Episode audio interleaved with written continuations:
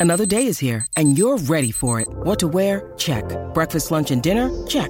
Planning for what's next and how to save for it? That's where Bank of America can help. For your financial to-dos, Bank of America has experts ready to help get you closer to your goals. Get started at one of our local financial centers or 24-7 in our mobile banking app. Find a location near you at bankofamerica.com slash talk to us. What would you like the power to do? Mobile banking requires downloading the app and is only available for select devices. Message and data rates may apply. Bank of America and a member FDIC. Well, the devil gave me this card that says I need to review another Bad Bunny song. I mean, I like Bad Bunny. You like Bad Bunny, but I don't know. Well, how y'all doing? Welcome to Let's Talk About It Music Review Season 6.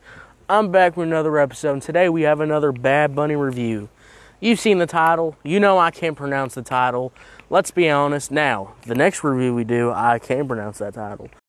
When you need mealtime inspiration, it's worth shopping Kroger, where you'll find over 30,000 mouthwatering choices that excite your inner foodie. And no matter what tasty choice you make, you'll enjoy our everyday low prices, plus extra ways to save, like digital coupons worth over $600 each week. You can also save up to $1 off per gallon at the pump with fuel points. More savings and more inspiring flavors make shopping Kroger worth it every time. Kroger, fresh for everyone. Fuel restrictions apply. But I can't pronounce this title. Like it's like Monica something. I don't know. Anyways, how y'all doing? Welcome to the show. And we got a good one for you today. So, let's get into it now. Usually I'd wait. Usually I do like an intro or whatever. But this is a marathon. So we got to keep rolling. So, Bad Bunny, I think it's called Monica or something. And let's talk about it. Let's talk about the beat. The beat's pretty fire. I like the strings and the hard trap beat.